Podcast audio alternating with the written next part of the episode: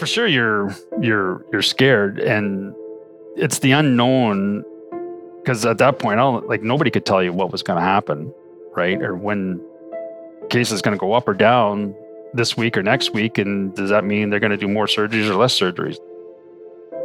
Who would know the answer to that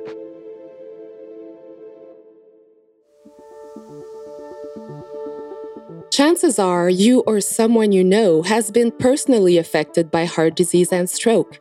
They can devastate lives, sometimes suddenly. But there's hope. I'm Caroline Lavallée, and you're listening to The Beat, a podcast by Heart and Stroke with support from our generous donors. In each episode, we're joined by Canada's leading physicians and experts to discuss the most pressing issues related to heart and brain health and you'll be inspired by the real stories from people living with heart disease and stroke. Thanks for listening. Now let's get into the episode.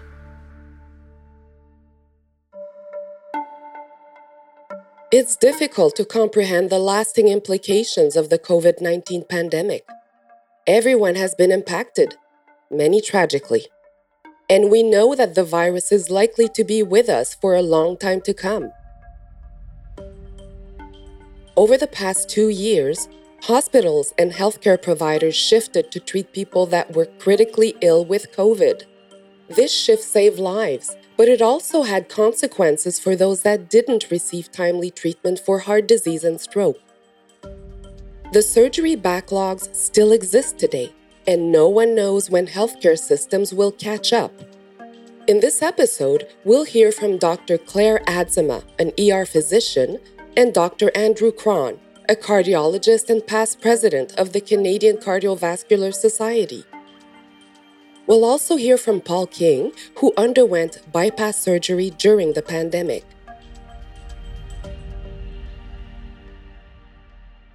For over two years, Dr. Clare Atzema has been working on the front lines of the pandemic. She is an emergency physician at Sunnybrook Health Sciences Center and a clinical scientist in Toronto. She witnessed a disturbing drop in heart and stroke patients in the ER during the multiple waves of COVID 19. On a, a, regular day, I might see three, four chest pain patients. I might see one heart attack, a couple of patients presenting with potentially with heart failure or stroke, and that would be pretty normal, um, regular part of my care. Whereas during COVID, certainly during the first wave, it was almost like there was tumbleweeds going through the ER. I saw patients with COVID, with bad COVID, and and the really sick cancer patients, but all those other chest pain patients, patients with shortness of breath from cardiovascular causes, with strokes, where were they? You know, they just. I, I wonder if they're just sitting at home with these pains or, or what they're doing uh, to try and mitigate them. And, and then once the first wave ended, then we got this incredible wave of very sick, complicated patients. Normally, I can get through you know the issues that the patient is presented with it in a pretty timely way and it was then taking me more than double the amount of time because it's not just that they have one issue like chest pain they also have all these other issues that have snowballed so it was taking a long time to try and fix patients up a little bit and they were being admitted to hospital much more often because things had gotten so bad that I couldn't fix it within within one visit to the ER. Dr. Andrew Krahn, who leads the Division of Cardiology at the University of British Columbia, is also concerned about the long term health of people who stayed away from the hospital for fear of catching COVID. I think the practical part of it is some of the individuals who didn't seek medical attention when they needed to we'll be left with an extent of disease that sometimes we could have mitigated. Let's take a practical example like a person with an acute stroke who stays home loses the window of either removing or busting up a clot that causes the stroke and then is left more disabled. The same thing is true for people who have a heart attack who will then have heart damage that we could have saved with an urgent angioplasty, for example, to and stenting, uh, where they're le- then left with more heart failure. When pandemic lockdowns began in March 2020, nobody knew how COVID 19 would impact people living with heart disease and stroke. Time has revealed that the risks are severe. Whatever you have in the background, it's going to be worsened by having COVID because, you know, if your heart's not getting enough blood supply because your coronaries are a little bit jammed up, but it's getting enough. And then you get COVID and it's got to pump three times as fast uh, because you're sick with something and the COVID's making your blood vessels open up. Now your heart's going to get, you know, pumping three times as fast and it's going to get tired faster. And same as if you have a heart attack. We also know that COVID is a very unique virus and that it causes clotting. And if you get clots and clots go to your brain, then you're going to have a stroke. So if you already are predisposed to having strokes, you know, if you get COVID now, it's even more likely that you'll get another stroke. If getting COVID 19 puts heart and stroke patients at serious risk, then they must do all they can to stay protected. Dr. Krahn tells his patients that staying protected includes getting vaccinated. The message that I send to patients is to say, You're right, you have heart disease, and I understand that you're afraid. What I do know on the other side of this is that if we make sure everyone's vaccinated, that really provides both individuals and we as a population with protection from the severe illness that's costing lives. We've lost track of the fact people are dying from this every day, and most are not vaccinated. So, as scared as you are, you know, I hate to say it, but take the plunge, pardon the pun, uh, because on balance, you'll protect yourself, but also protect the people around you. While many parts of the country were in lockdown, Paul King and his wife enjoyed hiking the trails around their home in Owen Sound, Ontario. Paul was in his late 50s and kept active, playing hockey regularly, so he didn't find the hikes that strenuous. Until one autumn day in November 2020 right out our front door here, we have um, the escarpment, and it connects up to the Bruce Trail. So there's a you know a fairly steep sort of switchback path that goes up to the top to the trails, and there's a conservation area and such. So uh, we would walk this all all the time. I was walking walking up that hill. Really started to feel um, sort of pains in the top part of your left part of your chest, uh, mild pains, and then uh, sort of a, a numbness in my left arm. Thought it was odd got to the top and I um, got my phone out and Googled, you know, what heart attack symptoms are. And, and you know, it, it wasn't having a heart attack per se, but there's definitely symptoms there that related to, you know, something going on with the heart. Paul continued on his walk that day, five kilometers in all, but decided to make an appointment with his doctor. You know, I if I'd been sort of in a busy busy life mode that we had been before pandemic, I probably would have just uh, sloughed it off. Paul's doctor ordered some blood work, but the results didn't point to anything serious. A stress test was scheduled in February 2021, and that led to another one a couple of months later. Luckily, a snowstorm caused multiple cancellations at the hospital, and Paul was able to have his second stress test just two weeks later this time they do an ultrasound. So they get you on the treadmill for your 10 or 15, it was probably like 10 minutes. You know, I was still kind of having these symptoms uh, in the arm. Then they, they lay you down and they, they get the ultrasound uh, going around. Then the, the doctor said, Well, I'm going to send you to, to Kitchener for an angiogram. And I go, Well, you know, what does that mean? Like, what are you seeing? And he said, well, we think there's something there. We can't really see it. Um, but I think, you know, it'd be a good thing to get a, to get an angiogram. And at that point, I don't even know what an angiogram is or was. Up to this point, the COVID 19 case counts were low in his community. So Paul felt safe going to the hospital. Everyone was taking the necessary precautions. It wasn't until he was in the larger hospital in Kitchener for his angiogram that Paul started to notice the severe impacts the pandemic was having. You kind of get wheeled out to the hallway, and then he comes out, and he's, you know, and I'm, I'm kind of in a bit, bit of shock at that point. You know, the hospital's in a bit of a turmoil because it's, there, it's under construction. I think maybe part of it was because of COVID, but there, you know, there's plastic sheets hanging up and you're kind of in this hallway and the doctor kind of comes comes over and he says yeah you know uh, you've got these blockages. Paul's wife susan had to stay in the car that day. She wasn't with him when he received the difficult news that he needed bypass surgery. Together they returned home to owen sound and waited for several weeks to hear about a date for paul's surgery. Those were hard weeks as Paul worried that he could have a heart attack any day. So that was sort of the third wave. So then, the, you know, they kind of opened things up, and then all of a sudden, kind of in in March, it started to go sideways again, and things were really starting to get tightened down. And then that's when they started saying, you know, we're going to start restricting uh, surgeries in the, in the hospitals and such. And then you go, oh, you know, wow, like now now where where am I?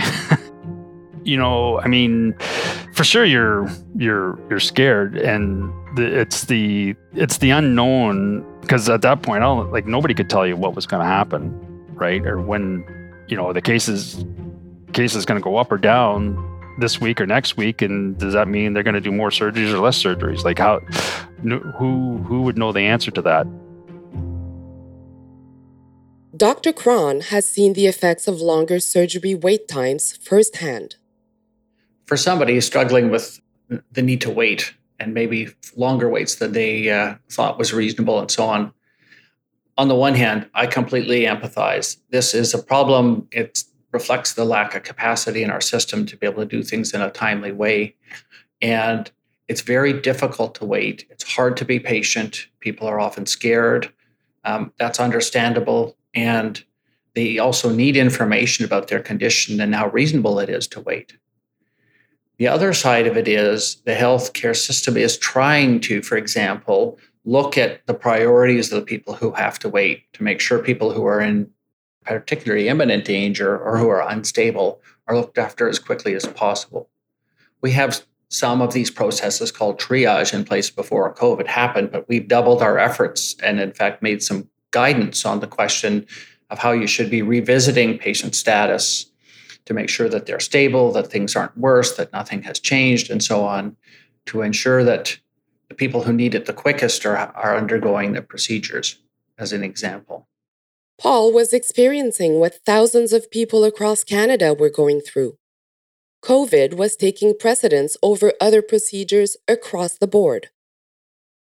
Well, first of all, just on a very basic level, you know, surgeries were stopped uh, across Ontario, across, you know, in many regions because they're considered elective surgeries, which is sort of a loose term. Uh, that means in comparison to an emergent surgery where you come in having a heart attack right there on the bed and you've got to be swept upstairs to the operating room.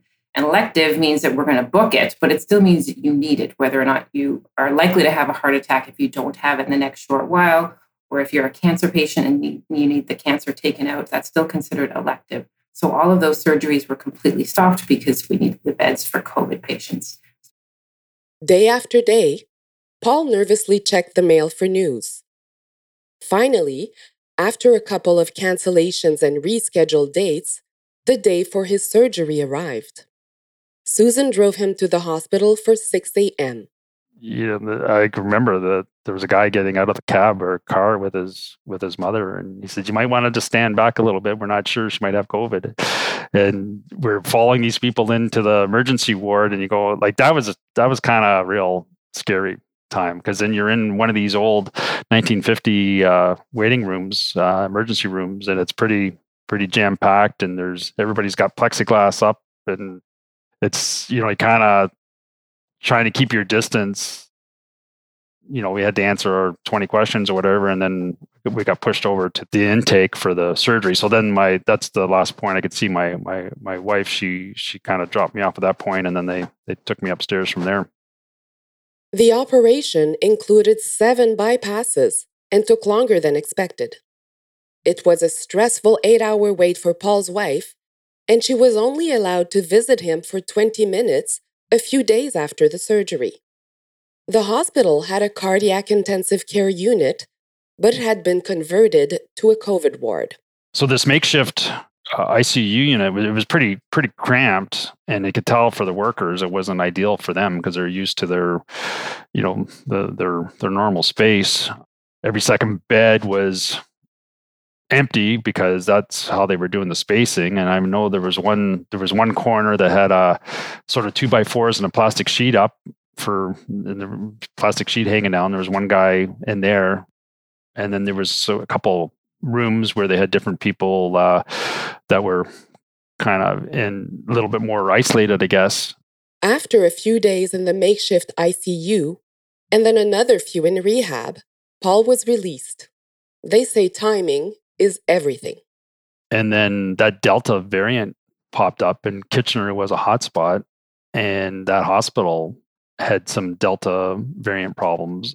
I was talking to the cardiologist up here. I don't really know the specifics, but they they had another um, they they created another backlog basically about a week or two after I, I got out of the hospital. So the the little window that I got in and out of was uh, to me it was amazing, um, amazing luck or whatever. Surgery backlogs are still a problem today, and it is difficult to know if and when hospitals will be able to catch up. You know, obviously, we're trying to book uh, more surgeries and you know do overtime. The problem is the people who do this, myself and all the healthcare workers, are just burned out. And trying to ask, like I'm working many, many shifts in the ER right now, and, and it's it's impinging on my ability to do research. But we just need people to cover the ER because you know people have retired if they could, or they're burnt out, or they're sick with COVID and we've hired many, many more people, uh, both you know in the emergency room and in, in other areas, nurses, allied health, physicians. But there's sort of a max that you can put out so quickly, and of course, you know, people who don't have much experience need support from people with more experience. So that also is going to play into how well we can um, manage these diseases effectively. In terms of the duration that it's going to take to catch up, I think it's a little bit of a contextual question. So, uh, for example, in some systems, they're even more at capacity than others in terms of the reserve that's built in, or they have the ability to attract or retain staff to be able to help to work more in the short term. I think if we assume that there'll be no more lockdowns and that we'll be able to run the, at the capacity that we choose to, then most systems by the end of 22 will be in a pretty in pretty good shape, back to where we were. This will probably bring more light to the question about waitlist management because, in fact, it's a background phenomenon that's been going on for 20 years.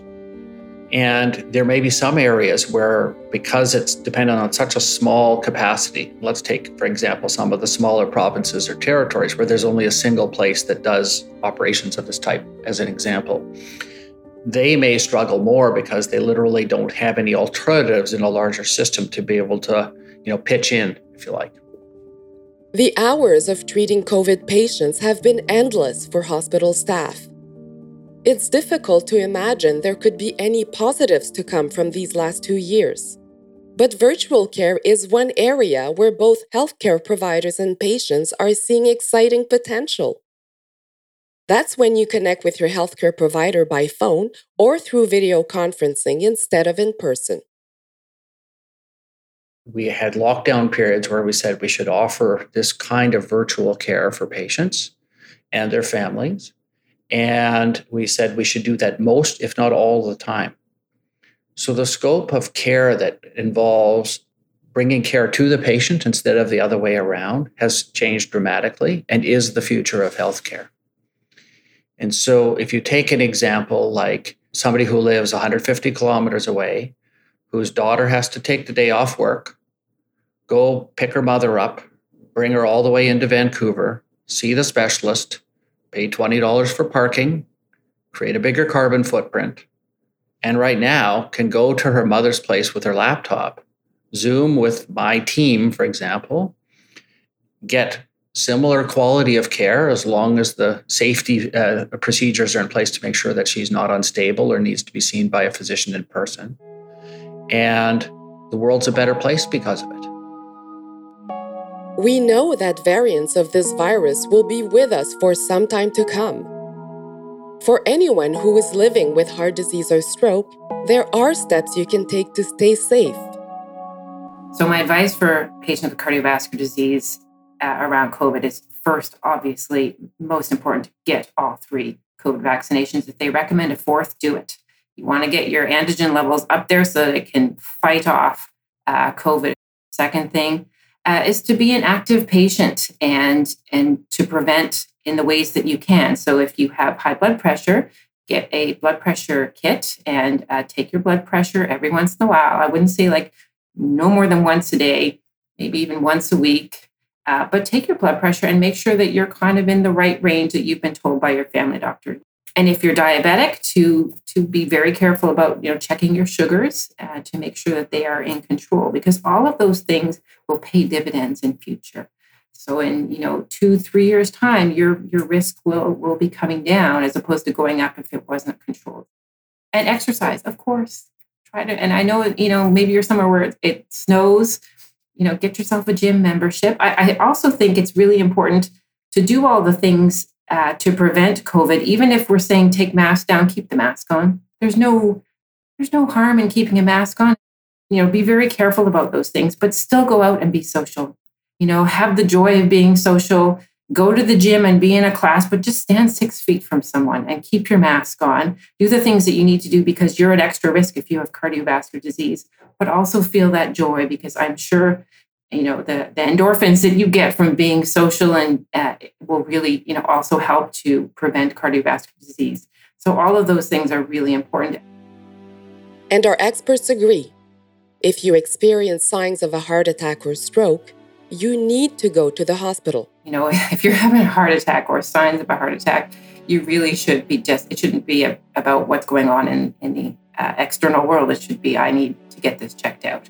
And I, I say to patients, you know, they often apologize when it's busy with COVID. I, I shouldn't have come. I wasn't hard out. The only reason we know that is because we did all these tests and absolutely should have come. You did the right thing and, and we got the best possible outcome. You're not having a heart attack, you know, or a stroke or or whatever. But the only reason I can say that is because you did come in. It's definitely a problem that people people clearly hesitate uh, when you know there's a, a pandemic going on and, and the, the numbers are high. For people living with heart disease and stroke, COVID 19 has hit hard. Backlogs in diagnosis and treatment will have consequences. If you're experiencing symptoms, seeing a doctor and getting an early diagnosis could save your life. Preventive steps can help avoid more serious complications in the future. And for anyone living with heart disease or stroke, that includes getting vaccinated.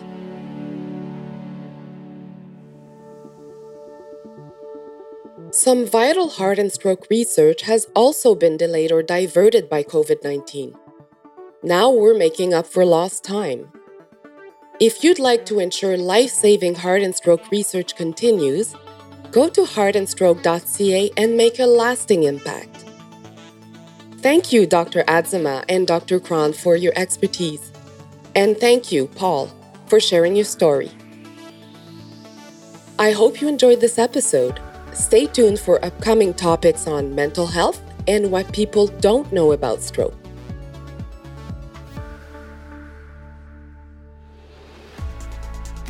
Thanks for listening to The Beat. And a special thanks to our donors for making this podcast possible. Subscribe now to stay informed, get inspired, and rediscover hope. Don't forget to rate and review the podcast so we can reach even more listeners. Stay tuned for our next episode. Until next time, I'm Caroline Lavallée.